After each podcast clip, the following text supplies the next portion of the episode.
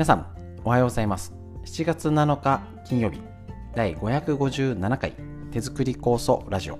本日も今週最後。早いですね。よろしくお願いします。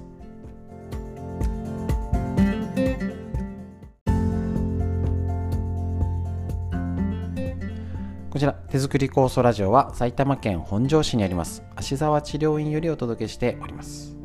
私の母親が手作り酵素を始めて35年以上経ちまして北海道帯広市にあります十勝金星社川村文夫先生に長年ご指導をいただいておりまして家族で酵素を飲み治療院ということで指導勉強会仕込み会などをやっております。で、えっと、コロナ禍を経まして、えっと、耳から聞くラジオということで大変好評をいただいております。ぜひ皆さんね少しでもね、えっと、耳から聞いて学べるということをやっていきましょう。えっと、今週最後になりますけどね、フリーでお話しするこちらのコーナー、今、感染症についてなんかなんたらウイルスなんちゃらかんちゃら子供が流行ってるみたいなやつの解説、ね、今必要な情報を整理しましょう。で、脳のこと、ね、大事大事ですね。脳がしっかりしなきゃ困ります。で、みんな知りたい東洋医学の知恵というラインナップで本日もやっていきますので、短い時間ですけれども、最後までよろしくお願いします。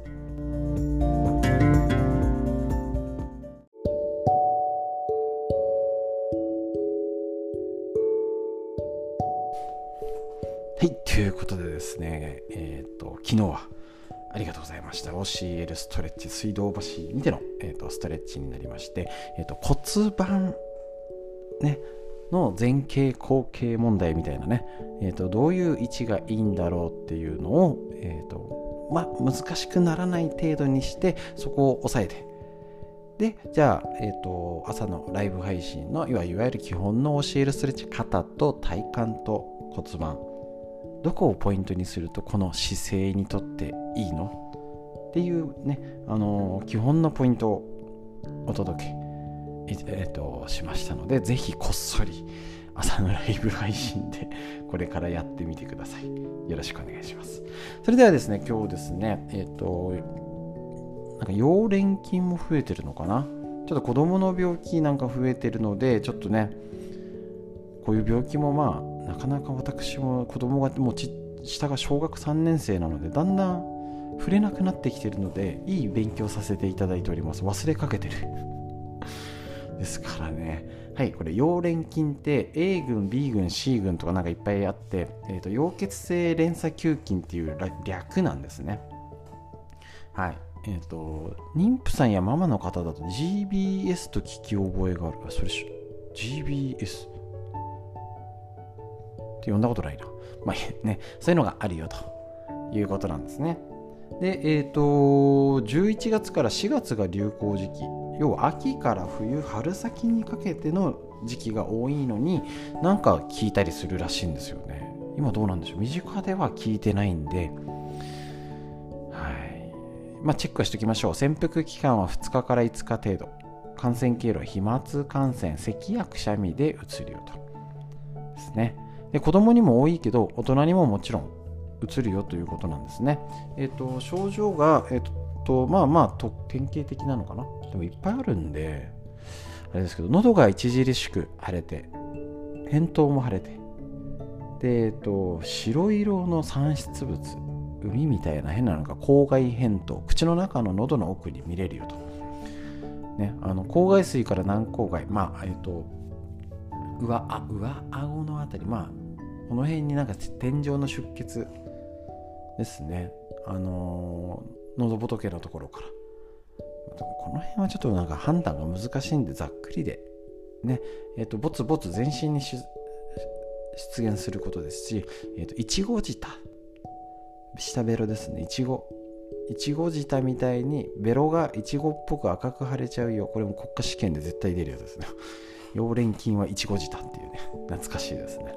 これあであと首のリンパが腫れることもあるよっていうのがあるでこの辺ねあるんですけれど、まあ、あと急性腎炎になったりリウマチ熱になったりっていうふうに一応気をつけなきゃなんですけどこれね抗菌薬まあ一応えっと細菌なので抗ウイルス薬じゃなくて、えっと抗生物質ですね。しかないという感じになりますのでまあまあこれも検査をねえー、として、えー、と分かるしかないので個人個人で、えー、と判断するっていうのはちょっと難しいかなと。思います。ただこういうのになったよとかっていうと何それなんだっけ？みたいな。っていうのをちゃんと抑えてないとね。その潜伏期間2から2日5日ぐらいだからやっぱりえっ、ー、と子供ね。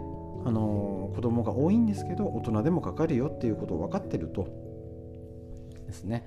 あのー、対処になるしまたねその症状があって他の大人に会う、ね、子供と会ってやっぱ 1, 1週間は予定を無理に入れないっていうねことが分かると思います。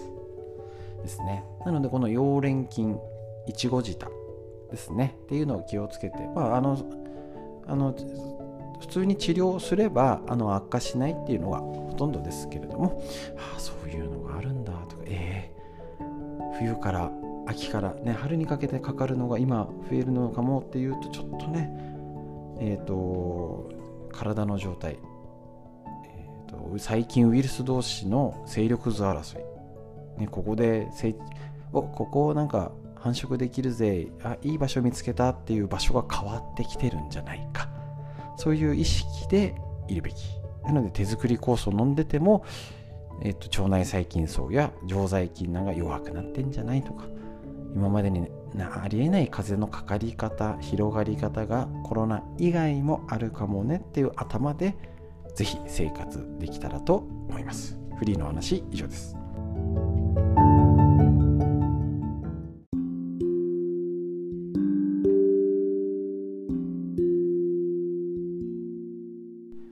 続いて脳のこと。40歳から始める脳の老化を防ぐ習慣和田秀樹先生のディスカバー形式よりお届けして。こちらですね。一緒に勉強していきましょう。人間は思わぬところから思わぬほど早く老化が始まります。この思わぬところとは感情です。科学的な事象として言い換えると脳の前頭葉が老化するということ。前頭葉は40代から萎縮し老化し始めます。そのため前頭葉が司る感情のコントロール機能や自発性自らやる意欲創造性が衰える。ここねだからコロナになってああじゃあ出かけようよ、えー、なんかもう億劫になっちゃって嫌だなとかっていうとまずいですよ。まずいです。ぜひ気をつけて生活しましょう。はいこちらなんですけれどもえっ、ー、と今日のページ。乱読のすすめ。かつては様々なジャンルいろんな著書の本を手当たり次第に読んでいた人でもだんだん好みが絞られていき一定のジャンル著書の本を読むようになることがあります。脳は老化してくると自分にとって都合が良い心地いいものばかりを選ぼうとします。新しい世界や物事に対峙することに消極的になります。もちろん同じ著書の本でも書かれている内容は同じではありません。しかし少なくとも書かれている趣旨の根本にある著書の思考の方向性や文章表現法には慣れして慣れ親しんでいるためまた展開もある程度は読めるので安心して読み進めていくことができる。ある意味時代劇の水戸黄門を見ているのと 同じということなんですね。はい。だけどまあ大体おおむねねそうなんですよね。わかるしまあそれで何冊も見る必要もあるしまあもう大体分かったなってのもあるし。まあいろいろね都合がいいものを見ちゃうっていうのは脳の衰えとしてあると思います。ずっとそんなことを続けていると脳はぬるま湯に使ってふやけてしまいます。本を読むことはそれだけで脳への刺激になるのでそんなに目くじらを立てることではないかと思われるかもしれませんがこのように安心して読めるような本ばかり読んでいたら実際には刺激にも何にもならないということ。時。脳の老化防止の一方法として読書を活用するのであれば同じジャンルや同じ著書の本ばかり読むよりやばいやってる。ジャンルや著書も手当たり次第の乱読。まあいろんな本の種類はめちゃくちゃ範囲は広いかもしれないんですけど。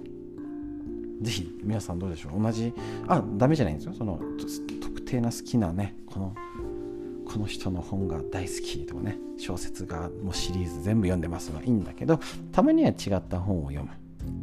そういうのも脳の活性化するし、まあ、雑誌でもいいしちょっとね見るのでもいいと思います。その、えーと、見てみようかなっていう意欲意識ねそういう目の向け方が大事、ねあのーそれがいい悪いじゃなくて自分がそうになっちゃってることに何も感じない気づかない変えようともしない別にいいってなってる状態が脳にとって良くないよということになります。そういう話が普通にできるように。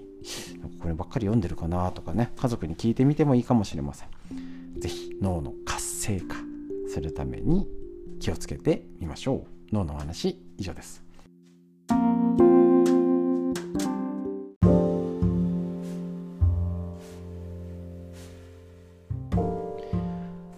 て東洋医学の知恵。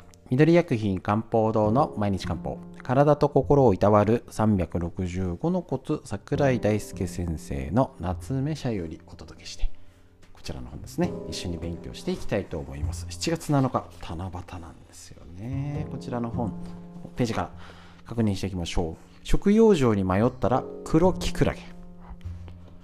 よくわからなければあれこれ考えずに黒キクラゲを食べなさい。そんなにざっくりでいいんだという。私の薬膳の先生はよく言ってました。それほど黒キクラゲは中医学的に重要な働きをするっていうこと。腎にもいいのかな？例えば血行を良くしたり出血を防いだり喉や肌を潤したりといった働きがあります。また胃腸を丈夫にして便通を良くする力もあります。ニキビにニキビなどの肌トラブルはもちろん血便や痔などにもそして肩こりや月経痛がある方にもおすすめです。乾燥の黒きくらげなら水で戻して刻み小分けにして冷凍しておくあいいかもしれないですね。コリコリとした食感が楽しめ味はあまりないので炒め物や味噌汁鍋などに何でも入れられますと。いうことですね。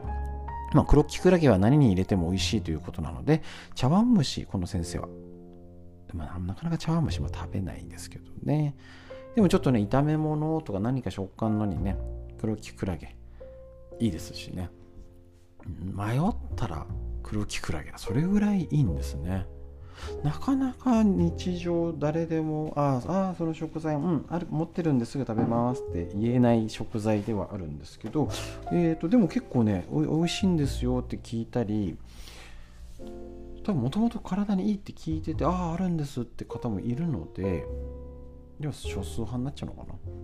まあそれはそれでねえっ、ー、と勉強にあの勉強あの楽しみながらできるし、えーと、ついでに言うとやっぱねこの地震とかねいろんなこのあのある時にこういう時に災害とかね含めて言うとやっぱね乾物を持ってくっていうのは生きる知恵。東洋医学だけじゃなくて生きる知恵。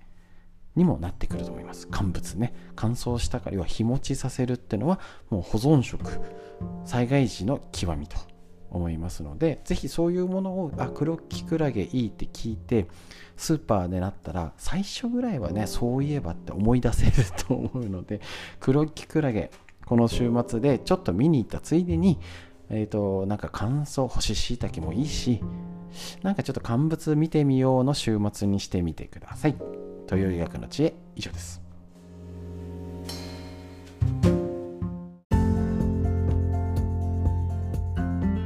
はいということで1週間あっという間に終わっちゃいますのでねぜひ気をつけてお過ごしください。暑い日はやばいんでね本当に上手にエアコン使って水分補給。ただししっかり今のうちに汗もかいて暑熱循環気をつけて生活してみてください。